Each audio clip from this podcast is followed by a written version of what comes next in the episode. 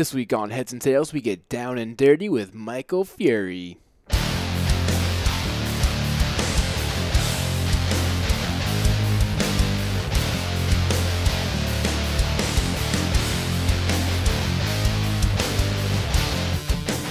is Kevin Som. You're listening to the Heads and Tails podcast. We share stories of perseverance and inspiration in sports and in life. All right, so this week on Heads and Tails, myself, Kevin Som, and our, our new co-host, Stephen McGuire. He had a little Acil Terry um, episode in high school, so I felt like he was worthy to come on the podcast and, and help me out. We're interviewing Mike Fury, who was diagnosed with MS at 26. He was a former college basketball player, and um, he found obstacle course racing as a new outlet for you know his his uh, his voice, his message, and a way to challenge himself and also raise money um, for his cause at the same time. So, Mike, let's just start by learning a little bit more about you. Um, let's talk about like what sports you played growing up and stuff like that. Yeah, so uh, as a kid, I played baseball, lacrosse, basketball. I grew up on Long Island, so lacrosse was Strong Island. Strong Island. Lacrosse was the sport, uh, but I gravitated more towards basketball. So around middle school, I started focusing on basketball. Majority of my friends were lacrosse players, and basketball was probably a secondary sport in the town I grew up in. But I definitely gravitated more towards basketball. Okay. Is there a reason why you chose basketball more than lacrosse? Like, was there any connection there? Or? Here, it's all dudes, so that could be why. I'm 6'5", 250, so that was a, a benefit. and uh, probably my skill level was uh, a little higher A in little higher basketball now. than lacrosse, that's for sure. what position did you play in basketball? Uh, power forward. Okay. Um, I don't really know too much about basketball, but it sounds cool. Yeah. it's not, I think LeBron James plays power forward, so it's a cool Yeah, comparison. You're in good company, comparison, yeah. Exactly. Um, so, what did you love most about basketball? Uh, I mean, the the normal cliche answer was an escape. It was, you know, you need a ball, some friends, and a hoop, and you can just play for hours. Um, so it was definitely, you know, just a, a great outlet. Um, and then for me growing up, uh, when I started getting better at basketball, it was a, a big confidence booster. I wasn't great in school, so basketball gave me an outlet as, you know, someone something to build my That you were good with. at, yeah. yeah. Interesting. So let's talk about your decision. You played college basketball at um, Western Maryland. So can you talk about like what the recruiting process was, why you chose to go there, and what your career was like at, at Western Maryland? Yeah, I mean, I was a I was a late bloomer in high school, so I went from the last guy off the bench freshman year on JV to all Long Island my senior year. Um, so I was a late bloomer, so college. Oh, no big deal. So colleges didn't come uh, recruiting me until probably my senior year. Um, and quite simply, I narrowed it down to Western Maryland and Hobart, uh, which is up in upstate New York. Uh, and I visited both. Uh, I had a friend, a real good friend, who was, I played high school basketball with, who was going to Hobart. And I just couldn't handle the snow up there, right off the, the lakes. You know, they, they go six weeks without finding their car. So it was, you know, Just get dumped on up yeah, there. I, I couldn't handle that. Um, and uh, and I, you know, I wasn't didn't have great academics, so it was pretty much down to those two schools. And So like, how'd you struggle in school? Like, Uh, what about it was a struggle for you? I just I didn't. I mean, I, again, I was probably you know the typical uh, young male, late to mature. Didn't take school seriously in high school. Was too busy Right. socializing and doing whatever. Um, you know, diagnosed with a learning disability when I was uh, in high school. What disability was that? I had an auditory, uh, you know, an auditory disability with uh, translating, uh, you know, with language and stuff. So, Okay. Yeah, so uh, I was just a late bloomer and uh, got into Western Maryland. Didn't, you know, was excited to play basketball, but didn't really, you know, thoroughly go through my due diligence of what the basketball program was. I was just, you know, looks like a good school, fun school. You know, it was in the Centennial Conference. I know you interviewed, um, I think, Casey from Gettysburg. So Yep. Western Maryland was in the uh, Centennial Conference with Gettysburg, Hopkins, uh, Muhlenberg, Ursinus. So all schools that I knew Right, right. and uh, I just thought it would be a great place to play. So Cool. Um, you can answer. So, do you have like a favorite memory from when you played college basketball? Was there anything during that career that really stood out to you? Um, I don't know if there's a specific moment. You know, I went from uh, high school where we were really good. You know, you step on the basketball court and you don't think you can ever lose to going and playing in college on a team that wasn't very good, and you figure and you, you work so hard at something, and you feel like you can't win. Right. Um, so I mean, I guess. Uh, my What kind of frustrations did you have at that point in time? Because a lot of people that l- listen to this podcast might be on a team who is, is struggling. Like, how do you stay positive in those in those situations? Oh, it was it was hard, and I don't know if, if uh, you ask my wife. I don't know who I met in college. I don't know if I stayed very positive throughout it. Um, but uh, yeah, I mean, it definitely affected me uh, a great deal. It was really hard when I finished my college career. My love for basketball was. You never wanted to see basketball low. again? Exactly. Um, but in terms of you know favorite memories, I was listening to uh, Charles Barkley talking about you know which March Madness stuff the other day, and he talked about you know when seniors are ending their career after they lose in a tournament.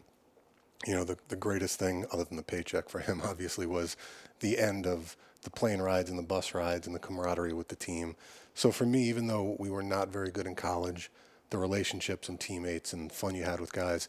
I mean, you would you know, Division three, Division one, whatever it is, it's a full time job in college. I Right. mean, it was every day for at least five or six hours plus classes. And I think about, um, you know, my roommate in college uh, who also played basketball. You know, I, I spent, you know, every waking moment with him, whether it was basketball, socializing, you know, classes, whatever. Then I graduate college.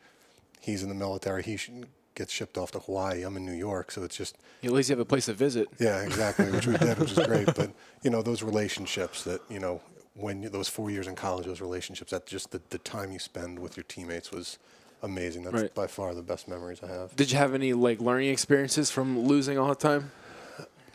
Oh man, I, Build you be a bigger person, better person. Well, we might be able to get into it a little later when Yeah. we start talking about the Yeah. MS diagnosis Sure. and it definitely uh, led me to uh, something like obstacle course racing and, and, and running something that was more individual and no matter what effort you put into it, if you cross that finish line, Right. you have your accomplishment as opposed to Right. putting all this effort into something, then losing the game Yeah. and saying, and, and that's what, unfortunately, my, my college career was, was, you know, we were a good freshman year and then it was just kind of a slow decline, decline sophomore, junior, and then a little bit better senior.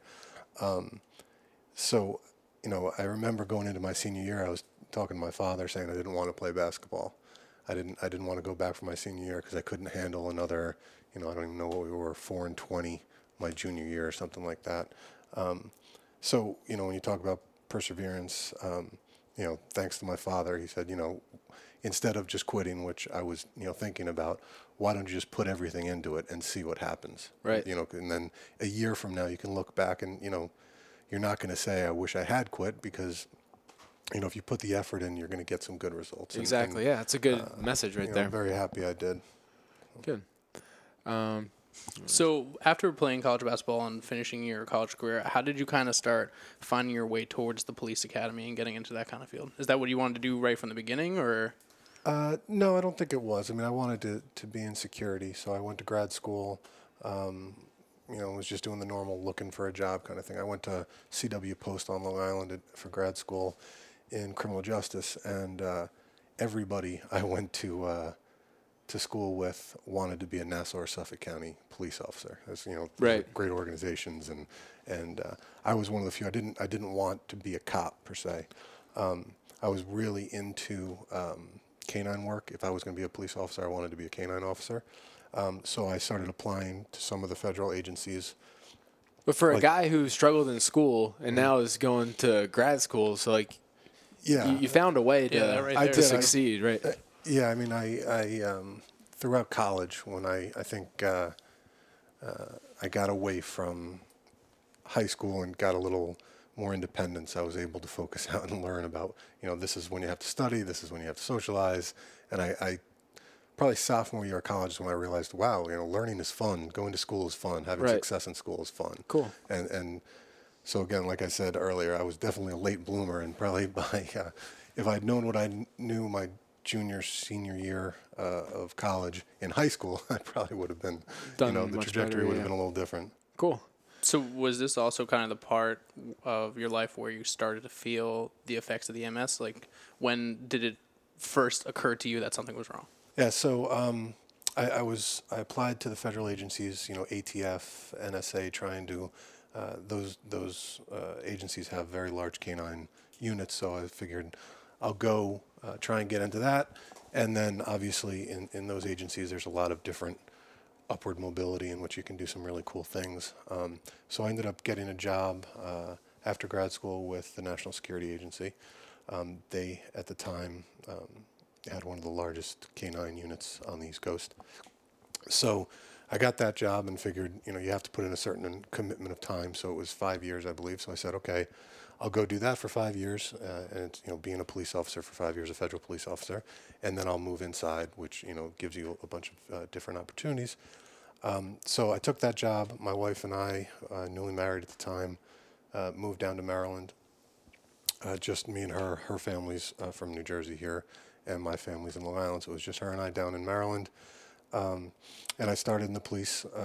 so you got to you train at the at Fort Meade, Meade down in uh, Maryland, and then you head down to um, to Georgia for the uh, official academy.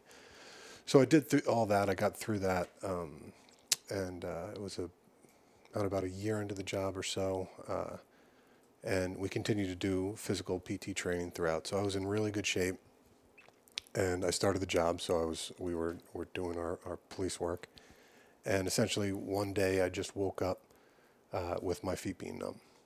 And uh, I didn't really think much about it because I'd been doing so much exercising, a lot of um, you know sit-ups, push-ups, all the typical you know police PT type stuff you would think. Uh, so I didn't really think twice. Thought I pulled a muscle in my back or something that was just affecting a nerve.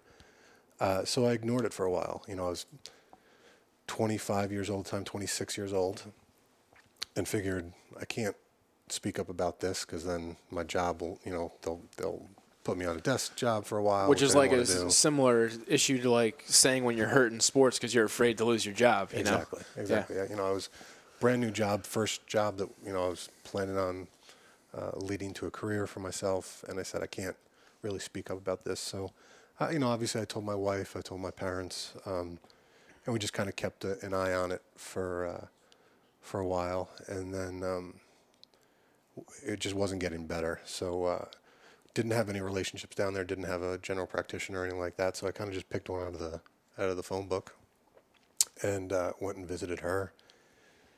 And uh, essentially, you know, didn't have a relationship with her. You know, didn't um, didn't know her. You know, at this point, maybe she was a nice lady. I don't remember. It was all just a blur. But you know, essentially, she just handed me uh, some copies from a textbook and said, "I think you have MS. You need to go see a specialist." And I was yeah, you don't know her from anyone. She's telling you that. Yeah, exactly. And Some random lady you just met. Exactly. So what was going through your head when she told you that before you knew officially that you, you know? You know, it's it's hard to sit back and look at it now. I mean, I, I don't even think I knew what MS was. I had probably never even heard or thought about the word. You know, the, or what the disease was in my life. Right. So uh, honestly, I think at the time I th- she's wrong. It's not, you know, I'd, I'd never dealt with injuries throughout my college career, basketball, high school. I'd never had an injury um, other than just minor things. So my body had never worked against me. It always worked for me. Right. Um, so I, I, I definitely, you know, looking back on it, was surprised and just thought she was wrong. That, that there was no way. So after she kind of gave you her diagnosis of MS, did you go home right away and tell your wife? Did you kind of keep it to yourself for a little bit? Like, no. What were your feelings on that? My, my wife, my wife was with me, um, so she obviously knew. And um, you know, I told my parents. My my father um, has uh, a lot of relationships with with different doctors and stuff based on the job that he does. Um, so he started investigating, talking to some friends he had on Long Island, and we kind of just went from there. So um, I didn't uh, I didn't tell anybody outside of probably my wife, my parents, and my sister. So when did you get the official diagnosis? Like, what was the next step after that? So w- what doctor did you go see, and then? Yeah. So next step, uh, you know, after my dad got some feedback from some some great doctors, he had, uh, you know, his his good friend uh, Dr. Blank in Long Island, who's a, a great great guy. Um, you know, he gave some feedback to my father, and we said, okay, let, let's go look into this, and and we were lucky enough uh, to get an appointment at Johns Hopkins, which is one of the top, you know, between Hopkins. Johnny and, Hopkins and Sloan Kettering. um, we were uh, lucky no enough Johnny to get Hopkins. an, get an appointment uh, there uh, and see their their specialist or their head of, of their multiple sclerosis uh, center, and uh, went through just a battery of tests and. Uh, What were some of the tests? uh, MRIs, some eye tests, uh, spinal taps, you know, stuff like that that uh, that were not not pleasant. But it was just a whirlwind. I just, you know, I look back at it, you know, ten years now, and uh, I just, you know, the, the one that sticks out is a spinal tap. That was just the worst. Uh, you know, Just the pain, or yeah, I mean, I, you know, I'm, I'm a big guy, you know, six five. I've never been very flexible, so there needs to be some flexibility, I guess, when you're getting a spinal tap because I gotta get in there and Jam it right in your yeah, back. and uh, so it was um, after about the uh, the tenth attempt by the nurse practitioner to get in there, whoever was doing it, they had to bring in somebody else to do it, and uh, which was painful. And, and then after that, uh, it didn't heal properly, so um, I had to get a blood patch uh, done. So I guess if it doesn't heal, your spinal fluid is leaking out, and you get Oh, okay. really bad headaches, which I had. So for about a week, I couldn't stand up without a headache. Had to get a blood patch done, which so it was just an unpleasant experience overall. so then they gave you the official diagnosis, and then then what? Um, Or like what what what did you test positive for that said like yeah you have MS? Uh, so my, my MRI scans showed lesions on my brain and in my neck and my spinal cord. Uh, and also when they do the spinal tap, um, you know, they're looking for a certain protein, I guess, in your spinal fluid that is a, a strong indicator uh, of MS. Um, so, you know, at, at this point, the, the numbness in my feet had started to crawl up my body. Um, so I knew that it was definitely something more than just a, a pinched nerve. Um, and when I got the diagnosis, yeah, I was definitely scared. Um, I didn't know uh, at the time that I was going to have the two wonderful daughters that I have right now. But for some reason, uh, my first thought was, is this something I'm going to pass down to my children? Can I not have kids or should I have to rethink having kids? You know, Right. I'm- I'm yeah. I was going to ask you that. Sure, yeah, yeah. yeah. Yeah, you know, I'm newly married, and uh, um, is this going to affect us, you know, having children in the past? And I remember, you know, talking to my father about it and asking him, and my dad saying, you know, slow down. Let, let's first figure out if I give, gave it to my son. You know, so it was, and that just crushed me because my now I know my father's feeling the same way I'm starting to think, which is that he gave me, you know, that's because we do have um, autoimmune disorders in our family. Uh, my aunt, my I have some cousins, my grandmother all had lupus. Um, so you know, MS is not a genetic disease. It It's not? get- it's not. Um, but from my personal experience, I sit here and I think I know the, the, the line of autoimmune disorders in my family, and I think it's just a little bit of a, Right. a, a strong coincidence there. Yeah. Um, No, go well, for- this is all going on too. You're still down in Maryland, right? With just you and your wife. You have no one, no one else to turn to besides her. Yeah. I was kind of dealing with that, just the two of you.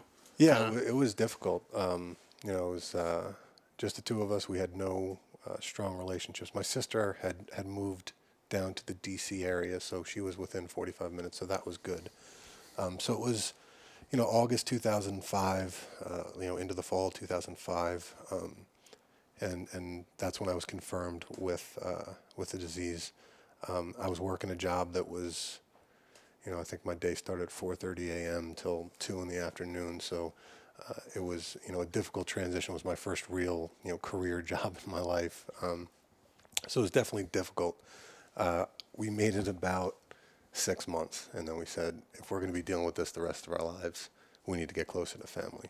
Um, so, uh, you know, unfortunately, left my sister down in D.C. and uh, we came back up here to Jersey, um, where my wife's family was, and my family, uh, you know, in Long Island. right.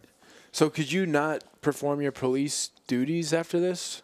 Uh, that was one of the, the big topics in the beginning was, you know, employment.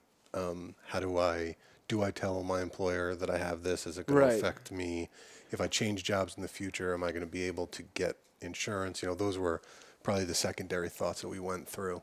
Um, and uh, I, I didn't tell my employer what was going on. I, you know, I just, um, Is it? I was thinking like there's probably a culture of toughness in the police, you know, world as the same way that there is in sports and like hiding, you know, your symptoms or hiding your injuries. Like that's what happened to me because I wanted people to think I was tough, so I didn't tell them that my head was hurting me when I had a concussion. yeah. Next, Um, next man up syndrome, man.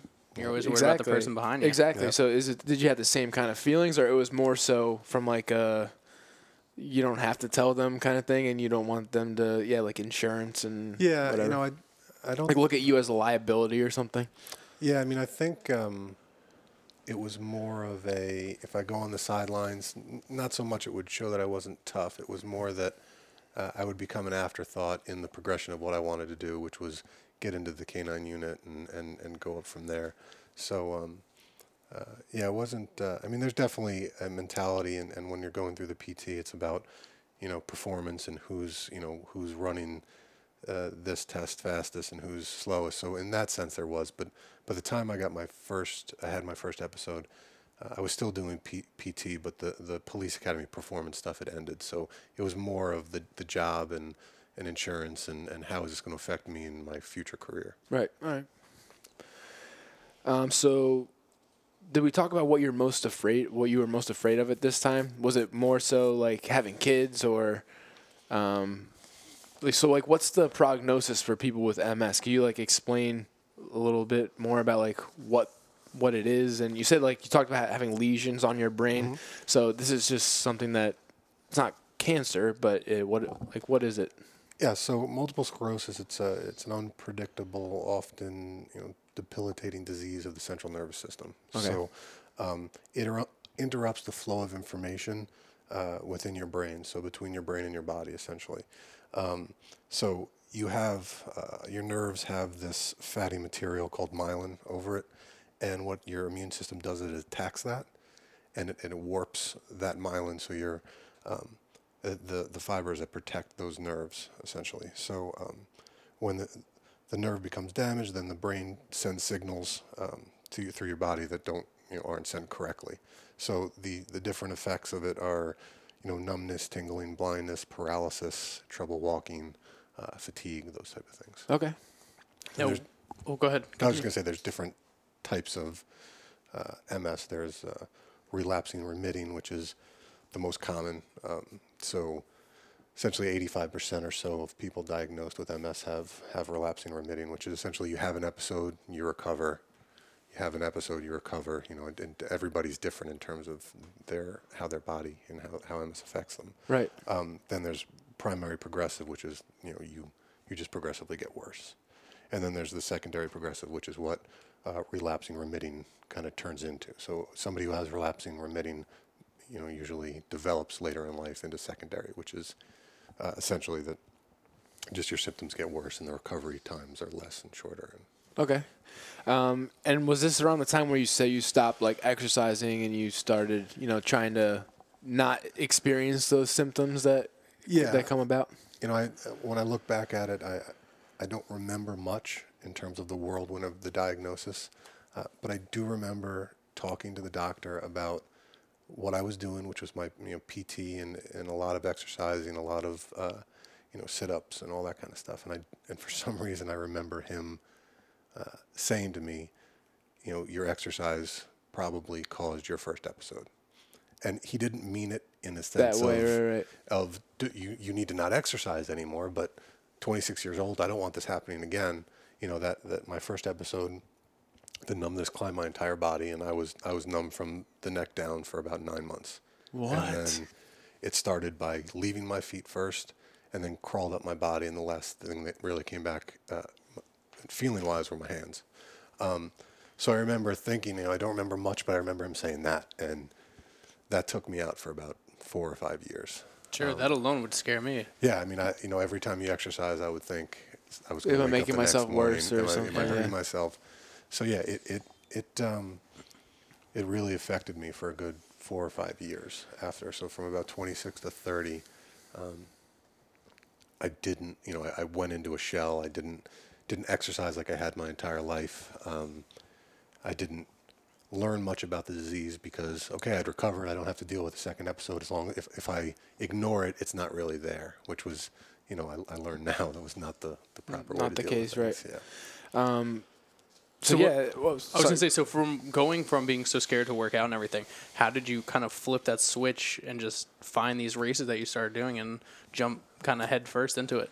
Yeah. So um, when I got out of when I graduated from college uh, and my basketball career was over, I started playing in like summer leagues, and I, I, I Even though you didn't want to look at a basketball anymore. yeah, and that was the You amazing take the thing. ball. You take the ball. I don't want it. and uh, yeah, after crying at midcourt a couple of times, uh, I ended. I was able to uh, find kind of the joy of basketball again. So the, the competitive nature, at least. You know, maybe not the joy because I still probably had some some uh, sour grapes about college, but uh, I was able to figure out basketball was fun again, competitive, and and and win and feel like what what winning was like. And then you know, got the job, moved to Maryland, was diagnosed, um, and then about four years of not doing much, I just felt like I was wasting away. Just I, you know, finally, just thinking to myself, this is not the person I am. Somebody who doesn't exercise, do something. Um, and I had a coworker who uh, invited me to to run one of the first Tough Mudders with her. I said, all right, that that sounds like fun. It's something I want to do. Um, and I did it, and I was just, I was like, all right, this is it. This is for me. Uh, you know, I was, I've always been uh, a pretty good runner. I don't think I, you know, running isn't really my thing, but um, I've been good at it. And uh, Long strides. yeah, exactly. Uh, and when I crossed that finish line and had that sense of accomplishment, I said, okay, this is uh, this is a feeling I want to continue to get, and I've let MS take this away from me for so for, for four or five years now. I've, I've let MS control what I was doing, and if I'm going to go down, I might as well go down, you know, fighting and, and at least doing things that uh, I can say I accomplished something Right. instead of just sitting there and not doing much anything. Sure. I mean, in like tough mudders, those are like physical obstacles that are in your way, and you have you know MS, which is also a physical obstacle, but it, it- you kind of like prove it wrong by conquering the the tough mudder obstacles. That's it's Yeah. yeah, it's pretty cool. Yeah, there was definitely a connection between my disease, uh, between getting over my, my feelings towards college basketball, and and figuring out something that challenged me that I could accomplish. Uh, that you know wasn't about wins and losses. It was about looking inside myself and knowing I accomplished something. Right. Embracing the suck. I've done a few tough mudders and they're not fun. like you feel great afterwards, but like being cold and wet for like two and a half hours, I'm like, oh, Yeah, I was gonna say that's awesome too. Is not doing anything for four years, and then your first thing back is just like a thirteen Tough mile mudder, yeah, tough it's like- mudder. Like, I definitely I, I had a good friend do it with me, and uh, I definitely you know had to train. So I mean, I did it not in the best shape of my life, but Yeah. you know I, I crossed the finish line. That was all that I was trying That's all to that matters. accomplish. And then you got your Dos Equis beer that they, they hand out. Exactly. And you're like, Cham- you're champagne shivering. showers, It's like you're, you're spilling all over yourself. um, all right. So when did you start uh, raising money for MS by you know using these uh, races you know as a as a fundraising outlet? Yeah, so I did. I did the Tough Mudder in 2010 was the first one, uh, and I, you know, I, I did some other smaller races. Um, in 2012, my wife came home and said, "Do you know that there's a, a mud race that, that's associated with MS?" And I was like, "No, I, you know, I had no idea. I, I had not, you know, again, I was back in getting into shape, but I had not confronted the disease at all. I was just at least accomplishing things now and doing something, being active, getting in shape." but I still didn't talk about MS. Um, I didn't associate myself. I didn't uh, advertise it. You know, I, more people knew about it. At that Why didn't you talk about it? I had just gotten into the into the zone of ignoring it. I, I, I had minor symptoms, uh, nothing as serious as my first attack. Um, you know, I had some double vision, some some uh, numbness in certain areas, uh, but it wasn't severe enough to where I had to address it. You know, I, I, I went back for my MRIs. My doctor saw my doctor once every six months.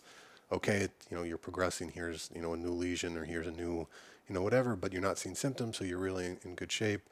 Um, and if you know if you get that double vision, because when I, I would get double vision and I would ignore it and just you know wait two weeks for it to go away. I've where- been there before, Yeah, where um, just from s- crashing my skull into things. But and uh, when you tell your doctor that, you know, you get you know scolding for not coming to see him because you know he would have helped me, you know, put me on steroids or whatever. But uh, uh, yeah, so um, I just uh, you know continue down that path. all right, so talk about like the first muck race that you did once you found this. Like, what did you think of it? Did you think that you were going to continue on with this? What were your feelings about it? Yeah, I, uh, the first one I did, I you know, when my wife told me about it, I, I kind of jumped in head first in, in terms of making a team. You know, asking some friends and family to run with me, raising money just by sending emails out to, to friends asking for for donations.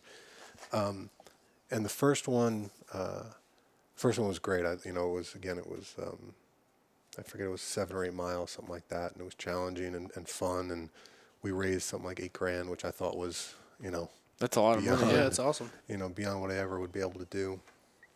And uh, I just had a great time. I felt I finally felt like um, I was doing something uh, that that I loved in, in those type of races, and then you know doing something that, that helps my disease uh, that I that I fight and so many other people do.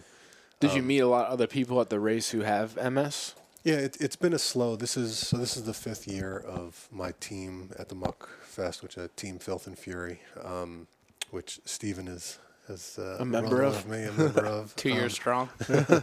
and uh, it's been kind of a, a slow growth. Uh, I was I was the ambassador for the race last year, so I got an opportunity to go speak to um, about the event, about my story. Um, so it's it's been a slow. I went from you know running that first races, uh, just run it and collecting money, to then slowly starting to meet people, great people within the National MS Society, the New Jersey chapter, to to you know taking advantage of whatever events that they've that they have and going to everything and essentially anything they send send me, the, the National MS Society, and, and uh, the the great team there, I go to. I, I'm I.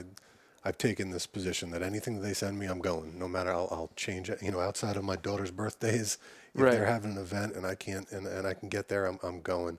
And through that, I've met people, and I've heard stories of um, different people, and, and gone to fundraisers, and and then each year, uh, with the race, I've tried to raise a little bit more money, and then you know, like I said last year, I was the ambassador, so I got to talk to people, meet a ton of people that that are in the same position I am. Um, and you know, this year this is uh, year five of the team. We're going to surpass the fifty thousand uh, dollar raised mark this year. Uh, we're about forty six thousand now. Um, so yeah, That's it's- yeah, it's it's a been, lot. It's uh, crazy huge. money. Yeah. yeah, it's it's it's a great event. Um, so you know, uh, definitely want to get the word out there about you know people. So did the the oh, sorry? So did like the muck race um, kind of act as like a catalyst for? Because like before you kind of ignored it, like mm-hmm. s- acted like you didn't have MS, and then after the muck race, you've like fully immersed yourself in this kind of Yeah. community. And I know a lot of people that come on this podcast always talk about the support system that Yeah. helps them kind of deal with their obstacle. So has this has it made it easier for you by immersing yourself in this community to kind of, you know, work with the symptoms? Like when you get symptoms, I don't know, you Yeah. know, like It, it's absolutely given me an outlet and a voice to associate with my my diagnosis. Um, I've, I've you know through since 2005 I, I've had a great support system in in my family and friends, but this just took it to a whole new level. This was um, you know meeting similar people like myself, uh, getting the opportunity to tell my story and talk to people, um, and really just associate and, and you know. Uh, we had an event uh, a couple weeks ago where I got to you know stand up and, and tell a room of you know maybe 50 people or so my story, uh, and and explain how the biggest thing for me is it's given me a voice. So you know after um, somebody at the, the National MS Society, Karen, who's great, uh, came up and talked to me and said you know great speech, thank you very much. You know. There, there, that woman over there was has been diagnosed within the last two months, and it's great for her to hear what you're doing as somebody who's diagnosed. So Right. it shows her that, you know, it's not, um, it- it's you don't go into your shell like I did. You know, I made that mistake for for five years. Right. And, and You could have someone this- avoid that, Exactly. yeah. Hopefully, this gives somebody the opportunity to. hopefully this podcast is exactly what the Yeah. podcast is about, right? Yeah. And just kind of like from my third, because I attended the dinner as well with Mike, and from like a third person point of view, I just feel and agree or disagree with me is that when you tell your story, it kind of makes it easier to relate to the other people that have the MS, and it makes them feel more comfortable and easygoing, and they feel like they can go to you because mm-hmm. maybe like this lady, she only had it for two months, so she has questions about mm-hmm. How is it a year down the road, two, you know what I mean? So I feel like it kind of helps them relieve that stress that they're keeping inside. and to see that you're you know how many years out from the diagnosis 10 years Ten, you said and you're doing these mud races and doing all this this stuff like It gives them, like, that them hope. inspiration, yeah. Yeah, I've, I- I've I've been very lucky. Absolutely. cool um, let me see so you want to talk about the the team filth and Furey and what what that means to you like and how you know the people that support you and um, what does partaking? like what does the partaking in the race mean to you as well? Like every time that race starts, how, what's going through your mind? Like what what is what is do you set goals? Do you kind of just want to get through it? Yeah, you know, uh, I talked a lot earlier about the challenge. You challenge. stiff and- arming little kids to the ground to get out of your way. little kid. So the Muckfest is a little different. You know, I, Tough Mudder, Spartan, all those, those are really challenge races. And, and uh, Muckfest is definitely more geared towards having fun. So uh, this is year five, friends and family. So we're at that starting line, it's, it's, it's, it's for me, it's, it's that voice that I get. It's, it's able, and it also is, is having guys like Steven and my family and friends there who, who show me so much support. So um, it's definitely about, uh, for me, um, that opportunity to have a good time for the next 45 minutes or something with people who have supported me uh, from, you know, either the last 10 years or, or shorter and, and have shown me, you know, a lot of love and a lot of support. Awesome. The coolest thing I think, just from personal experience running, is that like it's so lackadaisical. You know what I mean? Like you just go through it. There's like swinging balls that are hitting people into muddy water and stuff. Like it's like a really cool environment. What's that show on TV where like Uh, They wipe have- out. yeah, wipe out. Yeah. that's exactly what it's like, but with like 400 tons of mud. Yeah, there's, Sounds like a good know, time. There's no special training needed. You know, it's uh, it's just there to have a good time and, and raise awareness for, for this. These now, granted, you know, anytime I finish a 5K that's got obstacles, I'm going to feel a sense of accomplishment. Right. It's better than sitting on the couch. That's for Exactly, sure. yeah, yeah. So, uh, but it's not. You know, for anyone out there that's thinking it's tough mudder, it's Spartan. It's not. It's there to you know have a have a really good time. But it's a way also to kind of like distract you from whatever is going on in your life for that amount of time. You know, it's something Absolutely. that you could focus focus on. Yep. Um, so where can people donate to your team? And just to shout it out, I'll put it in the show notes of this show, so then people can Great. click the link and and, and Yeah, uh, so um, go to muckfest.com, or I'm sorry, muckfestms.com. Uh, you can, you know, you'll see in there donate or register. Um, anyone listening to this podcast, feel free to join Team Filth and Furey. We'd love to have you join. You know, we did that last year. The MS Society, if they get a call from somebody that says we want to run the race, but Right. we don't have a team to join, they send them to my team. They, you know, a couple other teams. cool. So when is the race? uh, the race next is one? Uh, June 25th. My knee might actually be better by then. So Excellent. Kevin Oh, Som yeah, getting a little yeah. muddy. getting a little filthy. So it's uh, it's held at the Essex County South Mountain Reserve in West Orange, New Okay. Jersey. Um, so thousands. Last year, I think it was upwards of five thousand people uh, who came. The great thing about the race is 100% of the funds go to go raised by Muckfest go to the National MS Society. Um, and so far nationwide, there's uh, I think maybe 10 or 12 races na- nationally. Um, has raised more than 22 million dollars. For, Awesome, For wow. Research. So And Is New Jersey one of the bigger races? Because I know last year they split it because it was growing in Yeah, size, in, right? in terms of uh, participation, I don't know about in, in terms of dollars, but you know, I've I've run the Muckfest in Denver, Jacksonville, Philadelphia, and New Jersey, um, and you know, obviously, New, the New Jersey is close to my heart. That's what I raise all my money for. But the dirty Every- jers. every event is great. Um, every uh, every one that they hold is great. Cool. Um, so, how do you think that your that MS has you know changed you as a as a person, um, and what are you still learning from it every day? Okay. Um, let's see. Um, I think my MS diagnosis was a little, you know, the way it changed me snuck up on me, I guess, because uh, I, I let it affect me um, for so many years. Um, and I didn't realize how it had changed me, but it did. Uh, so it, it it hurt my ability, I guess, to enjoy the moment because I was so worried with MS. You know, I could wake up tomorrow with symptoms that could just go downhill from there. Um, so it definitely affected my uh, ability to enjoy the moment. Um, something that I'm, I'm still currently working on. Uh, you know, trying to live in the moment, enjoy the moment. Tomorrow's not guaranteed. You know, that's the, the cliche statement that everybody says. You know, tomorrow's not for sure, guaranteed, yeah. so enjoy it.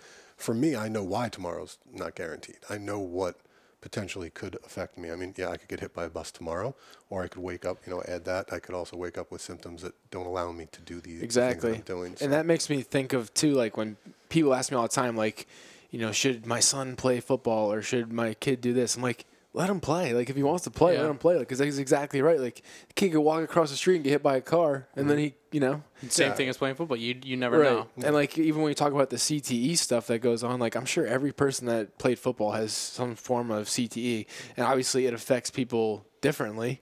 But it's like if you don't, if you have fun playing, like don't not play because of, you're worried about getting CTE like 40 years down the road. Yep. Like you don't even know if you're gonna live tomorrow. Like Yeah.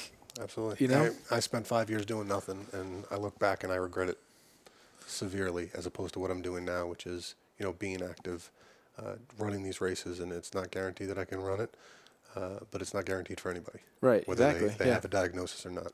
So, do you think like uh, not right away from being diagnosed because obviously there's that, that there's that coping period, but do you find that challenging yourself is important important to managing the MS?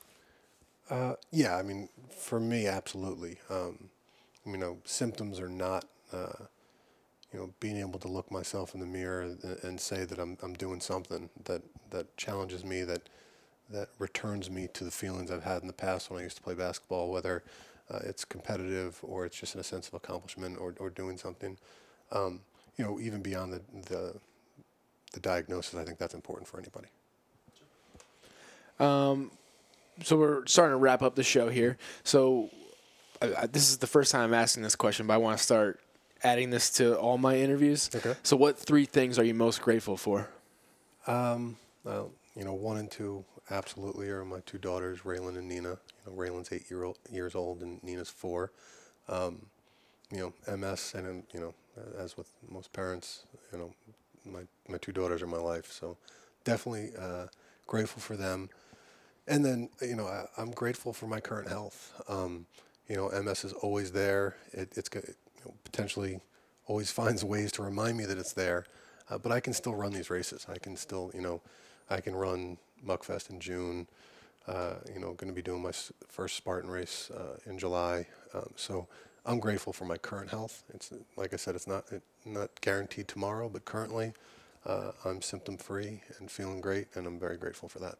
Awesome. Do you think that you know being more active is a way to prevent the symptoms, or what do you think? Yeah, I think any doctor would, would recommend me handling things the way I do now. Now versus what you used to when I do, did okay. it, when I just tried to hide from it and not did not do anything physical. Do some buys and tries, start getting that MS working out. All right. Steven, you want to give the the final always the the signature of the Heads N Tales podcast? Sure. What is your personal definition of perseverance? Oh man, here we go. Um, I don't want no Webster dictionary crap. uh, He's for- taking out a notebook, guys. So I, you know, for me, um, based on what I've gone through, my definition is, is definitely attitude. Attitude reflect leadership, Captain.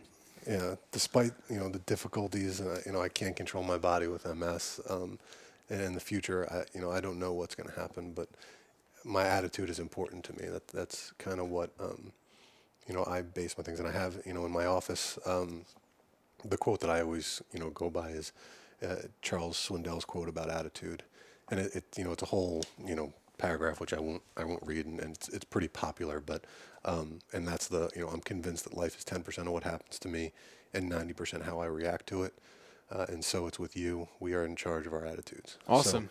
um, that's what I go by. I go by you know, no, regardless of what MS is going to do to me. If I have a positive attitude, uh, you know I can accomplish more. And, and once I got over myself, and after four or five years, changed my attitude, you know things have been a lot lot better for me. Awesome. I feel like that's the biggest part too. Is you're your own obstacle, and that's kind of I feel a lot of people deal with. Is that's the hardest thing to get over. Because once you're over that, it's open door to everything. Right. Yeah, wh- what's what's gone on inside my head has been the bigger obstacle for me than my my MS symptoms. Right.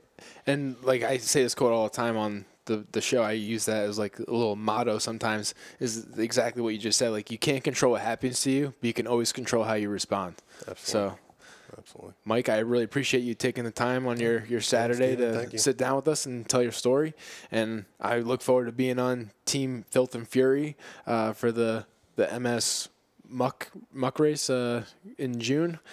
Hopefully, my knee is A little bit able to by then. withstand that. Yeah, my quad grows a little bit more. but- muckfestms.com. You know, join Team Filth and Furey, make your own team, donate. Do they have any uh, social media Abso- outlets Absolutely. You know, Facebook, and I'm not. You know, on that Instagram? I'm on Facebook because of uh, Okay. Muckfest because I try and help it to use, but I'm not a Facebook or Twitter guy or Instagram. But uh, God, I sound old. But, Not, not uh, gramming in your free time. no, but uh, yeah, the, they, they have all that. Um, you know, and the website's great. You can you can register, and uh, you know, just like every other race, the price price starts to go up the closer you get. So so jump on there now, join, and again, we'd love to have you on our team. All right, thanks, Awesome. Mike. Thanks, Mike. Thanks, guys.